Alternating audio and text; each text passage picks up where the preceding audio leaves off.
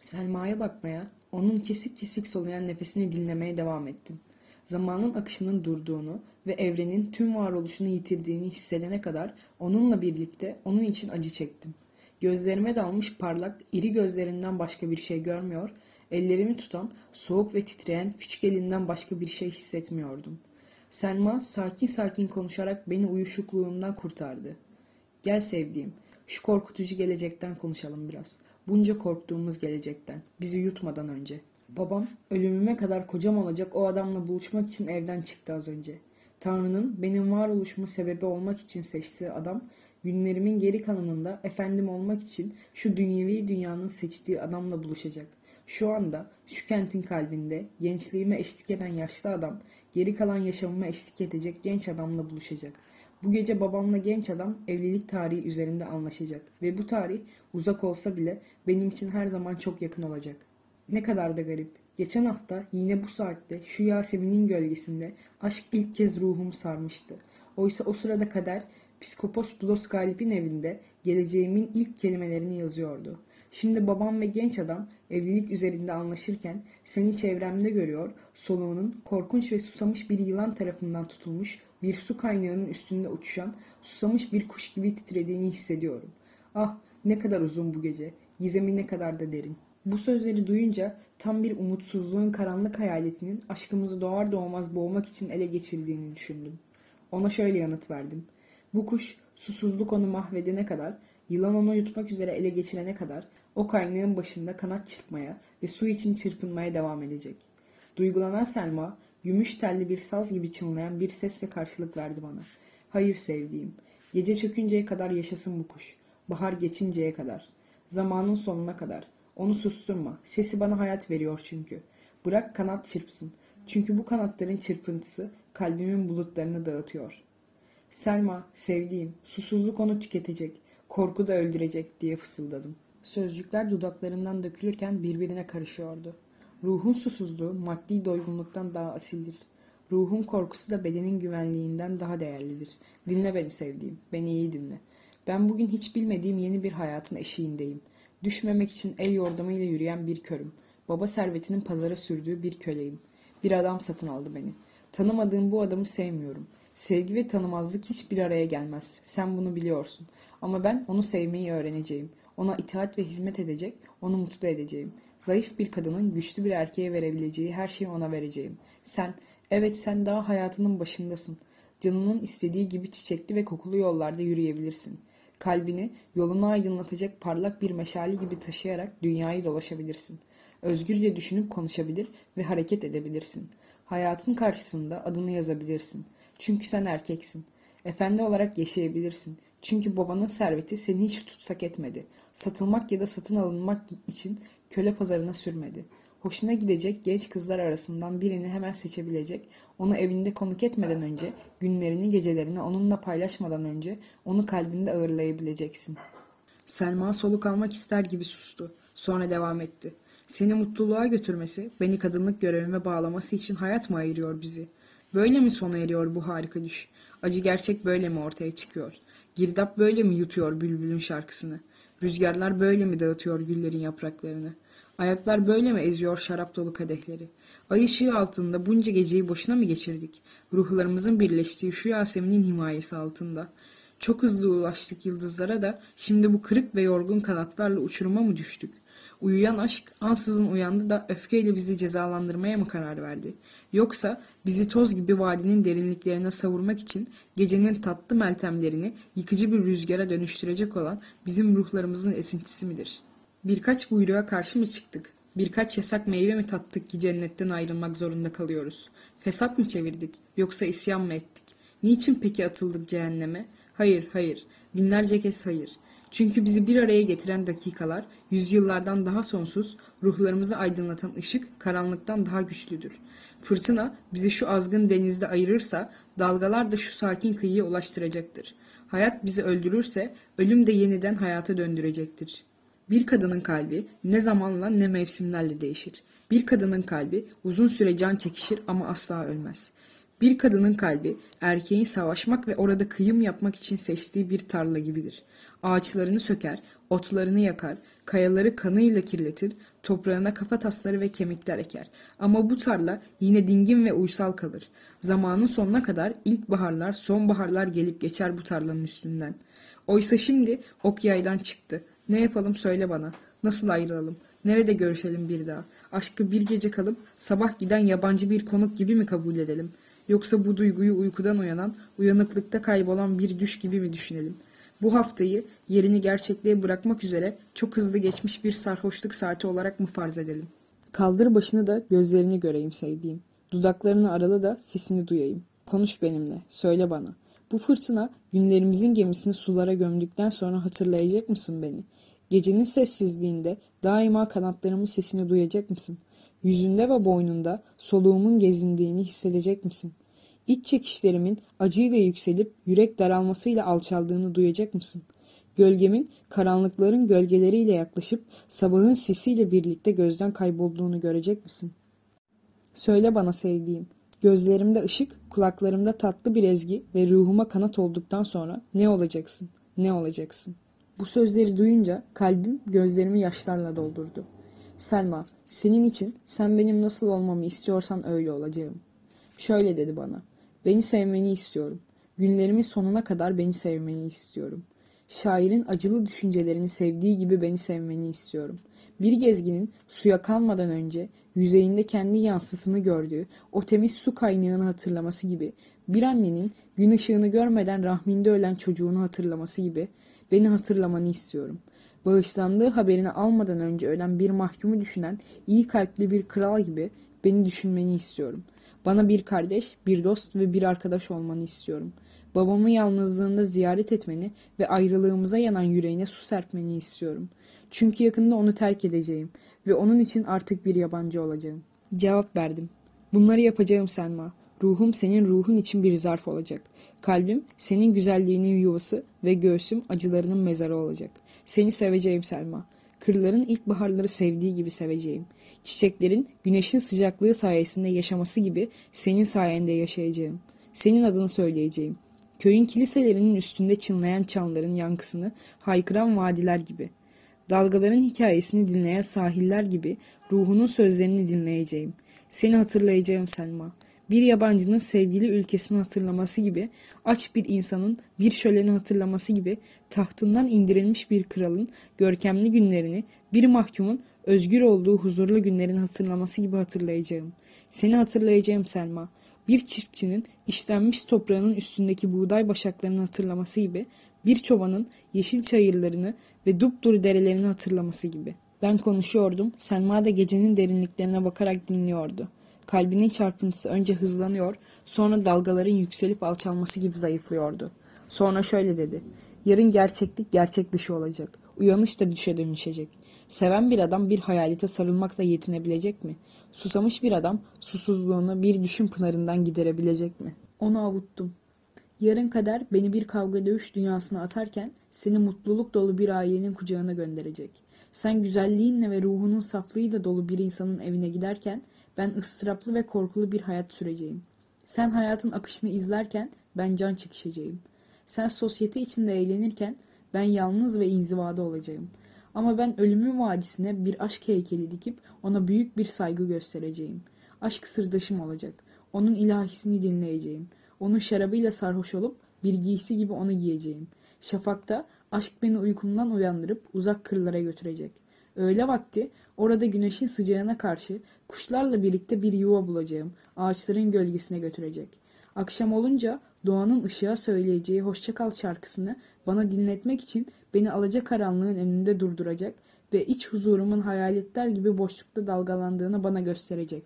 Geceleyin aşk beni saracak ve ben aşıklarla şairlerin ruhlarının yurdu olan cennetin düşüne dalarak uyuyacağım. Baharda, dağlarda ve vadilerde aşkla birlikte şarkılar söyleyerek yürüyeceğim. Menekşe ve papatyaların peşine düşecek olan hayatın ayak izlerini arayacak, kış mevsiminin nergis ve zambakların taç yapraklarında kalan son damlalarını içeceğim. Yazın saman kümeleri yastığımız, çimen yatağımız ve gökyüzü yorganımız olacak. Akşamları da ay ve yıldızlarla birlikte geceyi bekleyeceğiz. Sonbahar gelince üzüm bağlarına gidecek, altın renkli salkımların dökülüp ezilmesini seyretmek ve kuşların kıyılara göçüşünü izlemek için cenderelerin önünde duracağız. Kışın geçmiş zamanların hikayelerini ve halk mesellerini anlatmak için ocağın yanında oturacağız. Gençliğimde aşk öğretmenim olacak. Yetişkin yaşımda desteğim, yaşlılıkta da sevincim, coşkum olacak. Selmam, göz bebeğim benim. Aşk ömrümün sonuna dek benimle kalacak ve öbür dünyada Tanrı'nın eli bizi yeniden birleştirecek. Bu sözler yüreğimin en derin yerinden fışkırıyor ve ocaktan sıçrayan kıvılcımlar gibi sönüp gitmek üzere küllerin içine atılıyordu. Selma beni dinliyor, sözlerime dudakları yerine cevap veren göz kapaklarından seller gibi yaşlar dökülüyordu. Aşkla kanatlanmayanlar o hüzünlü mutluluk saatinde Selma'nın ve benim ruhumun birlikte gezindikleri o büyülü dünyayı görmek için görüntüler bulutunun ötesine uçamazlar. Aşkın yandaş olarak seçmediği insanlar aşkın dilini anlayamazlar. Bu hikaye onlar için yazılmadı. Bu alçak gönüllü sayfaların gerçek anlamını anlasalar bile onlardan doğan hayal ve gölgeleri göremezler. Çünkü onlar giysi olarak mürekkebi, konut olarak kağıdı kabul edemezler.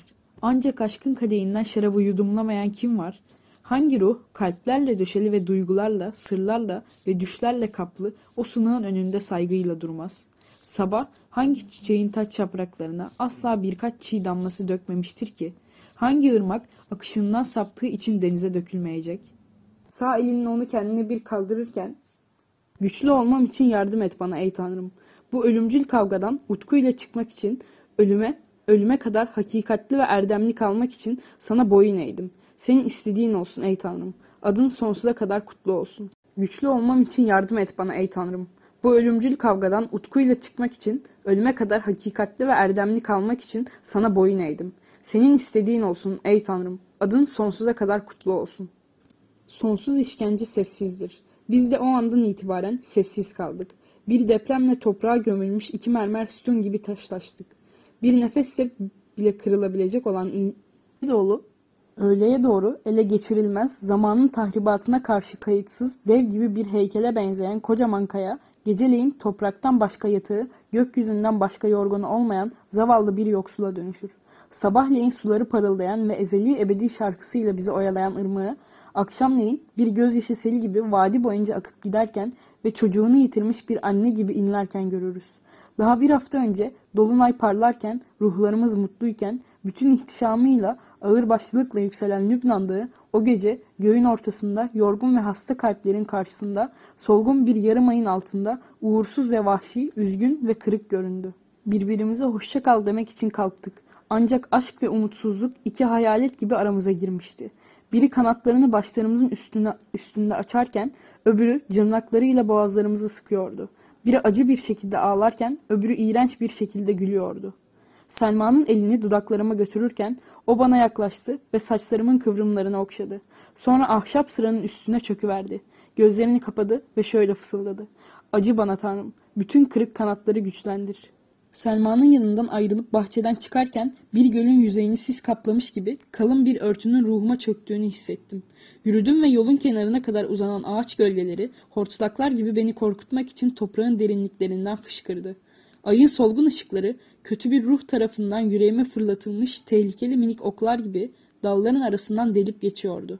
Gecenin bunaltıcı sessizliği ağır ve kapkara eller üzerime atılıyormuşçasına beni boğuyordu. Çevremde olan her şey, hayatın anlamı ve sonsuzluğun sırrı, her şey bana çok çirkin ve korkunç geliyordu. Bana dünyanın güzelliğini ve harikalarını gösteren parlak ışık, alevleriyle göğsümü yakan ve ruhumu dumana boğan bir ateşe dönmüştü.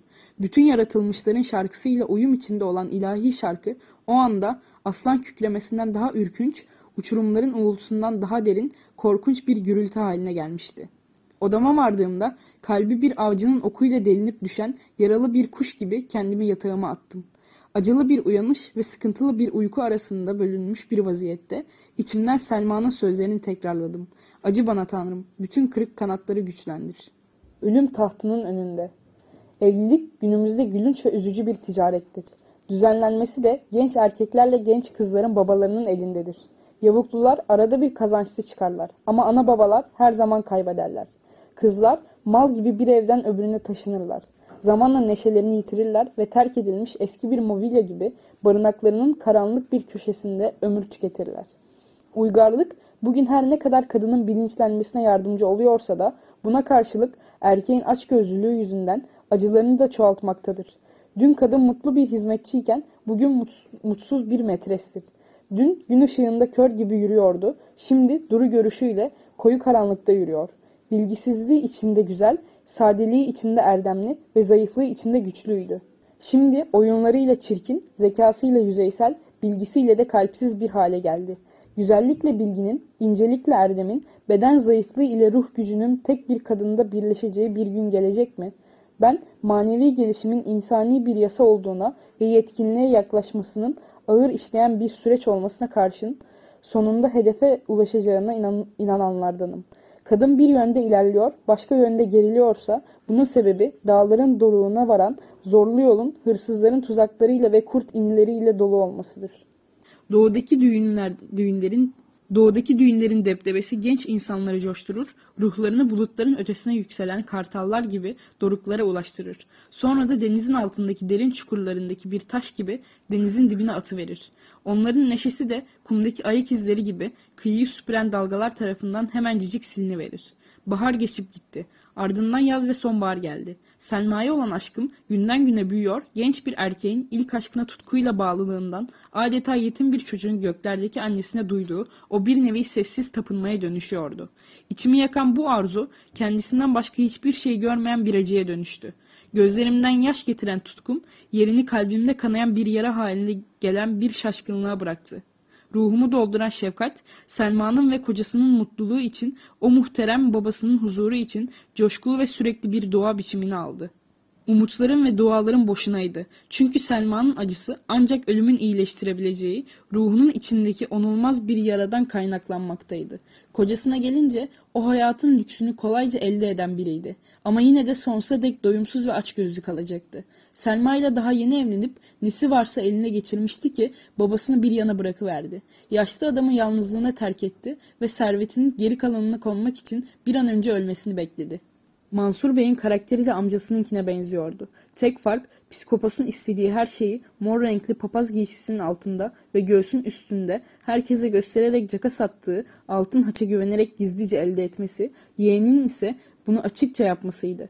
Psikopos sabahları kiliseye gidiyor, gününün geri kalanında dulları, yetimleri ve saf insanları sömürmekle geçiriyordu. Oysa Mansur Bey gününün tamamını temiz havanın bile şehvet arzularıyla kirletilmiş olduğu karanlık çıkmaz sokaklarda zevk peşinde harcardı. Piskopos pazar günleri kilisede sunağın önünde dikilip cemaate vaaz veriyor ama söylediklerine kendisi uymuyordu. Haftanın diğer günlerinde ise politika ile uğraşıyordu. Yeğeni de davacıların dileklerini yerine getirmek için amcasının nüfusunu kötüye kullanıyordu. Piskopos gecenin örtüsü altında saklanan bir hırsızdı. Mansur Bey ise güpegündüz çekinmeden işini gören utanmaz bir dolandırıcı. Halk böylece kurtların dişleri ile kasapların bıçakları arasında telef olan sürüler gibi hırsızlarla dolandırıcılar arasında yok olup gitmektedir. Doğulu uluslar böylece açgözlü insanlara ve çürümüş geleneklere boyun eğerler. Böylece geri giderler ve demir çekiş darbelerinin altındaki toprak bir testi gibi ayaklar altında çiğnenirler.'' Peki ben bu sayfaları kalbi kırık o umutsuz kadının hikayesine henüz aşkın sevinçleriyle okşadığı sonra acıyla vurduğu o hasta kalbi anlatmaya ayıracak yerde niçin bu sefil ve tutsak uluslardan söz etmek için dolduruyorum ki? Gözyaşlarımı az önce kucakladığı hayatı ölümün dişleri arasında bulan bu zayıf kadının anısını akıtacak yerde niçin bu ezilmiş ve uyuşmuş halklar için döküyorum ki? Ama bu zayıf kadın ezilmiş ulusların simgesi değil mi?'' Ruhunun onuru ile bedeninin hakları arasında bölünmüş bu kadın, yöneticileri ve papazları tarafından ezilen şu ulusu temsil etmiyor mu? Genç bir kızı mezara götüren o saklı duygular, halkların hayatını tozla kaplayan şiddetli fırtınalar ve devrimler gibi değil mi? Lamba için ışık neyse, ulus içinde kadın odur. Kandildeki yağ ne kadar az olursa, ışık da o kadar zayıf olmaz mı? Sonbahar günleri de geçti. Rüzgar ağaçların dallarını çıplak bıraktı. Toprağı kaplayan yaseminlere karışan sararmış yaprakları da dalgaların denizdeki köpüklerle oynaması gibi uçurdu. Kış yaklaşıyordu, inleyerek ağlayarak. Ben o zaman Beyrut'taydım. Beni kimi zaman yıldızlara yükselten, kimi zaman da kalbimi toprağın bağrına gömmek için alaşağı eden düşlerden başka arkadaşım yoktu. Kederli insan ancak yalnızlıkta huzuru bulur. Yaralı bir ceylanın iyileşene ya da ölene kadar bir mağarada saklanmak için sürüyü terk etmesi gibi o da insanlardan kaçar. Bir gün Faris Karami'nin hasta olduğunu duydum. Evine gitmek için sığınağımdan çıktım. Yağmur damlaları altında gümüş renkli yaprakları pırıl pırıl parlayan zeytin ağaçlarının arasından bir patikayı izledim. At arabalarının gürültüsünden uzak ve sükunet içinde yürümek için ana yoldan gitmedim. Bizi aşkın kanatlarıyla o büyülü saatlere götüren derin bir sessizlikten sonra Selma ayağa kalktı. Başı önünde, ben de arkasında babasının odasına girdik. Zoraki gülümsüyor, kaygısız gibi görünmeye çalışıyordu. Hasta da rahat ve güçlü görünme çabasındaydı. Ama ikisi de birbirinin kaygısını hissediyor, birbirlerini sessizce tüketen zıt ve eşit iki güç gibi zayıflıklarını seziyor, kalplerinin vuruşlarını duyuyorlardı. Can çekişen baba kızının acıklı durumuna acıyor, sevgili kızı da babasına. İki can karşı karşıyaydılar. Biri ölüme doğru yola çıkmak üzere, öbürünün ümitsiz bir aşka doğru. Selma ayağa kalktı. Başı önünde, ben de arkasında babasının odasına girdik. Zoraki gülümsüyor, kaygısız gibi görünmeye çalışıyordu. Hasta da rahat ve güçlü görünme çabasındaydı. Ama ikisi de birbirinin kaygısını hissediyor, birbirlerini sessizce tüketen, zıt ve eşit iki güç gibi zayıflıklarını seziyor, kalplerinin vuruşlarını duyuyorlardı. Can çekişen baba kızının acıklı durumuna acıyor, sevgili kızı da babasına. İki can karşı karşıyaydılar. Biri ölüme doğru yola çıkmak üzere, öbürü ümitsiz bir aşka doğru. Ve ben onların arasında hem bu iki can için hem de kendim için acı çekiyordum. Üç insan yazgının eliyle bir araya gelmiştik. Sağanakla yerle bir olmuş eski bir barınağı temsil eden yaşlı bir adam, orakla başı gövdesinden ayrılmış bir zambağa benzeyen genç bir kadın ve kar altında eğilmiş bir fidan gibi genç bir adam. Aynı yazgının ellerinde bir oyuncak gibi mahvedilmiş üç varlık. Büyük bir sevgi ve şefkatle söylenen bu sözlerin ardından gerilmiş olan yüzü bir çocuğun göz kapaklarından fışkıran ışığa benzer bir parıltıyla ışıldadı. Elini yastıkların arkasına uzattı ve eski küçük bir resim çıkardı. Altın çerçevesi dokunuşlardan ve öpüşlerden eskimiş bir resimdi bu. Gözlerini resimden ayırmadan konuştu. Yaklaş Selma, yaklaş bana çocuğum. Sana annenin yüzünü göstereyim. İyice yaklaş ve şu kağıdın üstündeki görüntüsüne bak. Selma gözyaşlarını sildi. Kendi imgesini yansıtan bir aynaya bakıyormuş gibi fotoğrafa uzun uzun baktı. Onu dudaklarına yaklaştırdı ve birçok kez öptü onu. Sonra ah anne, anneciğim diye bağırdı ve başka bir şey söylemedi. Adeta ona hayat vermek istermiş gibi dudaklarını fotoğrafın üstüne koydu. İnsanın dile getirebildiği en temiz, en duru sözcük anne. En güzel sesleniş anneciğimdir. Bunlar küçük oldukları kadar yüce, umut, sevgi ve şefkatle yoğrulmuş, insan yüreğinin tüm inceliğini, tatlılığını, tatlılığını ve sıcaklığını yansıtan çok güzel sözcüklerdir. Anne hayatta her şeydir. Hüzünde teselli, kederde umut ve zayıflıkta güçtür. Sevginin, şefkatin ve bağışlamanın kaynağıdır. Annesini yitiren, başına koyacağı bir göğsü, ona dua eden bir eli ve onu koruyan bir bakışı yitirir. Doğadaki her şey anneden söz eder. Güneş yeryüzünün annesidir. Onu ısısıyla beslemek için emzirir, ışıklı kollarıyla sarı verir ve ancak akşam olunca denizin dalgalarının ritmiyle, kuşların ve ırmakların şarkılarıyla yatıştırıp uyuttuktan sonra bırakır. Yeryüzü ağaçların ve çiçeklerin annesidir. Onları dünyaya getirir, emzirir ve sütten keser. Sonra ağaçlar ve çiçekler sulu meyvelerine ve canlı tohumlarına karşı şefkatli birer anneye dönüşürler. Varoluş içindeki her şeyin annesi de güzellik ve aşk dolu ebedi evrensel ruhtur. Ve yazık, Selma annesini hiç tanımamıştı. Selma henüz küçük bir kızken ölmüştü annesi. Resmine bakarken hüzünlenerek heyecanlanması ve ah anne, anneciğim diye içinden gelerek haykırması işte bundandı. Anne sözcüğü toprağın bağrındaki tohum gibi saklıdır yüreklerimizde. Sevinçte olduğu gibi acıda da dökülür dudağımızdan. Gül kokusunun açık havada da, yağmurlu havada da yayılması gibi. Selma gözlerini annesinin yüzünden ayıramıyordu. Onu içi yanarak öpüyor ve kalbine bastırıyordu. Her hıçkırıkta biraz daha güçsüzleşiyordu. Öyle ki zayıf vücudu iyice tükenmiş ve babasının yatağının kenarına baygın düşmüştü. Babası iki elini çocuğunun başına koydu ve ona şöyle dedi. Sana annenin kağıt üstündeki resmini gösterdim. Şimdi beni dinle Selma. Sana onun sözlerini de dinleteceğim. Sonra yaş dolu gözlerini bana doğru çevirerek ekledi. Bana sadece bu dost kalıyor babacığım. Sen gidersen ondan başka kimsem kalmayacak. Benim kadar acı çeken biriyle ben nasıl avunabilirim? Selma'yı dinledikçe duygularım kabarıyor, soluğum kesiliyor, kemiklerim kırılıyormuş gibi hissediyordum. Zayıflamış gövdesi, yavaşça yastıklara gömülen Faris Karami kızına bakıyordu. Çökmüş ruhu rüzgarda bir alev gibi titriyordu. Kollarını uzatıp sakin sakin şöyle konuştu. Bırak beni huzur içinde gideyim çocuğum. Gözlerim bulutların ötesinde hayal meyal bir şeye takılıyor. Şu toprağın mağaralarını doğru eğilmeyecekler artık.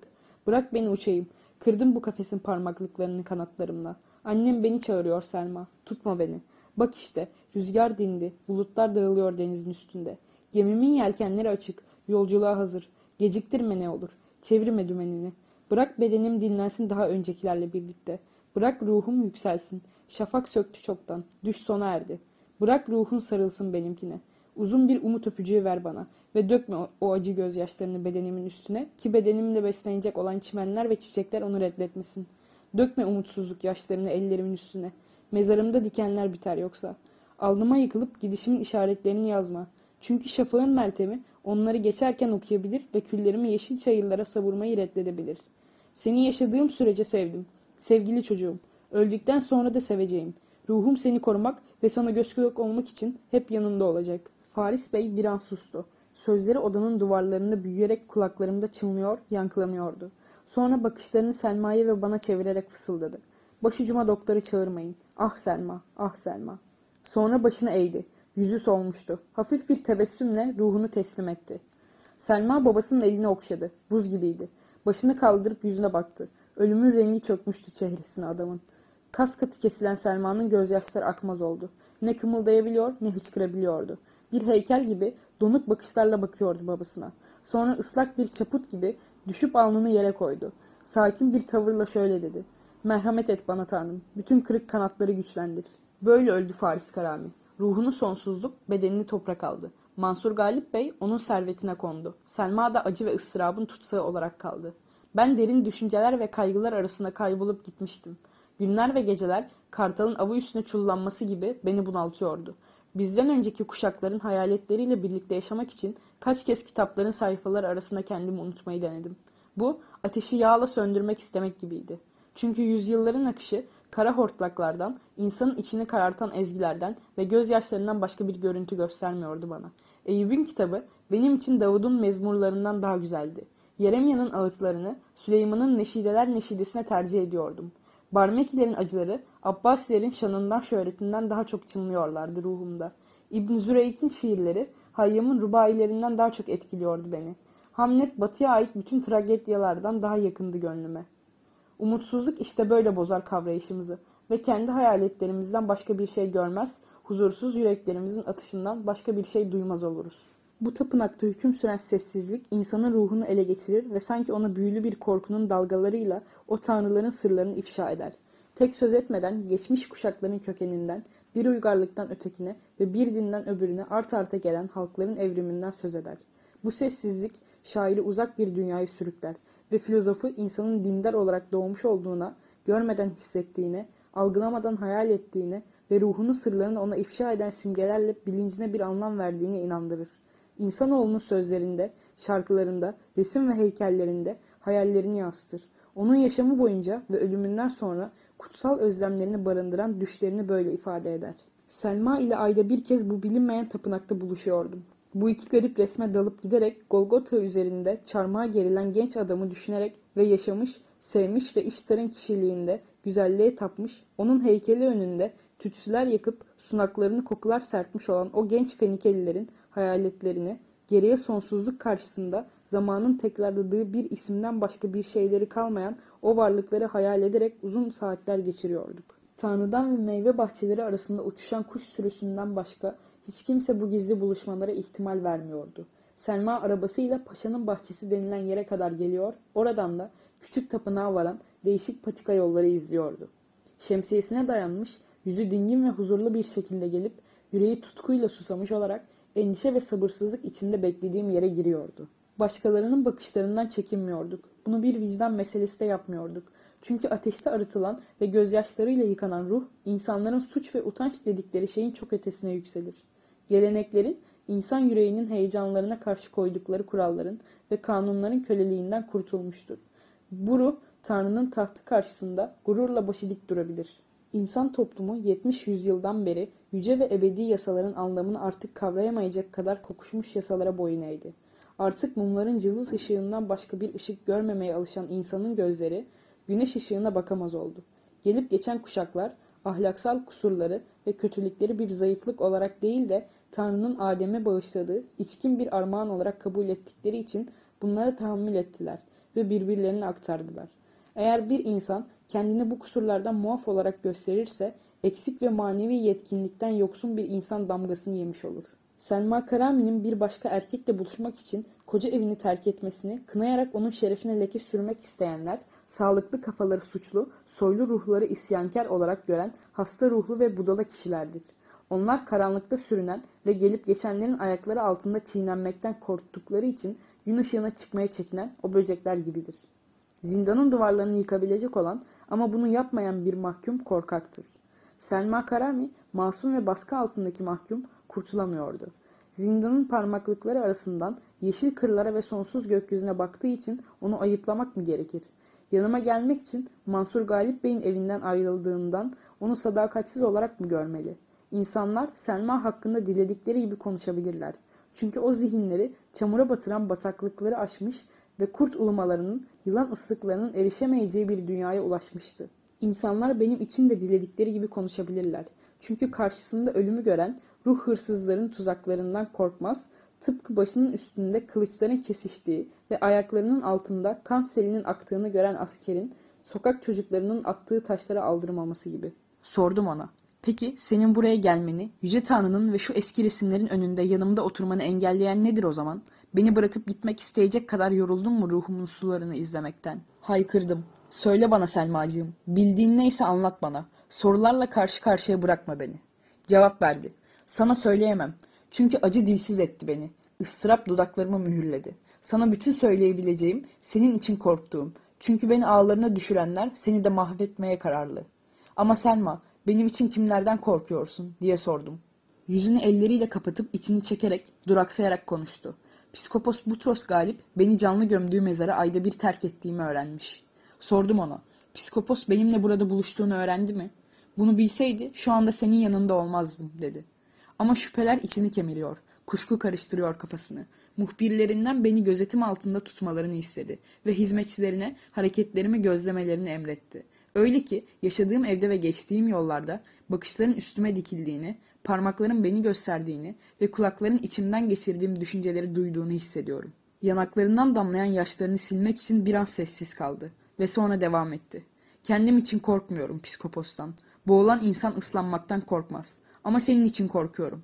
Sen hala güneş ışığı gibi özgürsün ve benden sonra seni tırnaklarına geçirip dişleriyle parçalayacak o psikoposun tuzaklarına düşebilirsin. Bağrım kaderin oklarıyla çoktan delik deşik olduğu için hayatımdan yana değil benim korkum. Ben senin için korkuyorum. Çünkü bir engerek ayağından ısırabilir ve yaşamının baharında geleceğin sevinç ve mutluluklarla seni beklediği o tepenin doruğuna, yükselişine son verebilir. Cevap verdim. Engereğin gündüz sokmadığı kişi, kurdun gece ısırmadığı kişi, gündüzler ve geceler tarafından her zaman aldatılmış olacaktır. Dinle beni Selma, iyi dinle beni. İnsanların alçaklıklarından ve şeytanlıklarından kurtulmamızın tek yolu ayrılık mıdır? Aşkın, hayatın ve özgürlüğün bütün yolları bizim için kapandı mı artık? Elimiz ayağımız bağlı, ölüm kölelerinin isteklerine boyun eğmek zorunda mıyız? Umutsuzluk içinde karşılık verdi. Birbirimize elveda deyip ayrılmaktan başka çaremiz yok. Ruhumda bir isyan duygusuyla elini tuttum. Ateşli gençliğimin dumanı dağıldıktan sonra ona coşkuyla şöyle dedim. Bizi birleştiren o saatten bugüne kadar insanların isteklerine boyun eğdik Selmacığım. Putlarının önünde diz çöken körler gibi güttüler bizi. Seni tanıdığımdan beri şu psikopos Butros Galip'in ellerinde dilediği gibi oynadığı iki top gibiyiz. Ona boyun eğmeyi sürdürelim mi? Ölüm bizi alıp götürene kadar onun alçaklığına kurban olmaya razı mı olalım? Tanrı yaşamın soluğunu bize, bırakalım ölüm onu boğsun diye mi armağan etti? Tanrı bize özgürlüğü, köleliğe bağımlı kalalım diye mi verdi? Aşkın alevini kendi elleriyle söndüren kimse bu alevi ona bağışlayan Tanrı karşısında kafir olmaz mı? Baskı ve haksızlık karşısında baş kaldırmadan dayanan, masumların kıyımında cellatların suç ortağı değil midir? Seni sevdim Selma, sen de beni. Aşk Tanrı'nın soylu ve duyarlı yüreklere teslim ettiği değerli bir hazinedir. Tereddüt etme Selma. Selma bakışlarını tapınağın görünmez bir noktasına dikerek başını salladı. Hüzünlü ve insanın içine işleyen, acısının şiddetini gösteren bir tebessüm belirdi dudaklarında. Sakin bir tavırla konuştu. Hayır sevgilim, Tanrı benim elime sirke ve safra dolu bir bardak verdi ve ben bu katıksız içkiyi içtim. Birkaç damla kaldı. Kalanını da bardağın dibinde saklı sırlara ulaşmak için sabırla içeceğim. Aşk ve huzurun kuşattığı bu yeni hayatı hak etmiyorum ben. Mutluluğa ve sevince dayanacak gücüm yok benim. Kanatları kırık kuş kayaların arasında güçlükle hareket eder ve uçamaz gökyüzünde. Hasta gözler ancak cılız ışıklara bakabilir ve parlak ışıkları olsa olsa sezebilir sadece. Bana mutluluktan söz etme. Bu sözcük mutsuzluk kadar canımı yakıyor. Bana sonsuz saadeti anlatma. Sadece gölgesi bile felaket kadar korkutuyor beni. Ama bak bana, göklerin kalbimin külleri içinde yaktığı kutsal alevi göstereyim sana. Seni bir annenin biricik çocuğunu sevdiği gibi sevdiğimi biliyorsun. Aşk seni her şeyden korumayı öğretti bana. Buna benim aşkım da dahil. Şimdi dünyanın ucuna kadar ardından gelmemi engelleyen o aşktır. Sen özgür ve erdemli yaşayasın diye, kentten ve onun iftiralarından uzak kalasın diye arzularımı kurban etmeye ve senin uğruna duygularımı öldürmeye beni zorlayan işte ateşe yanmış, arınmış olan o aşktır. Gençliğin o saf çağrısından doğan aşk buluşmalarla ve tensel birleşmeyle yetinir. Öpücüklerle ve sarılıp kucaklaşmalarla ışıl ışıl açılır. Sonsuzluğun bağrından doğan ve gecenin sırlarıyla büyüyen aşk ise ancak ebediyetle yetinir.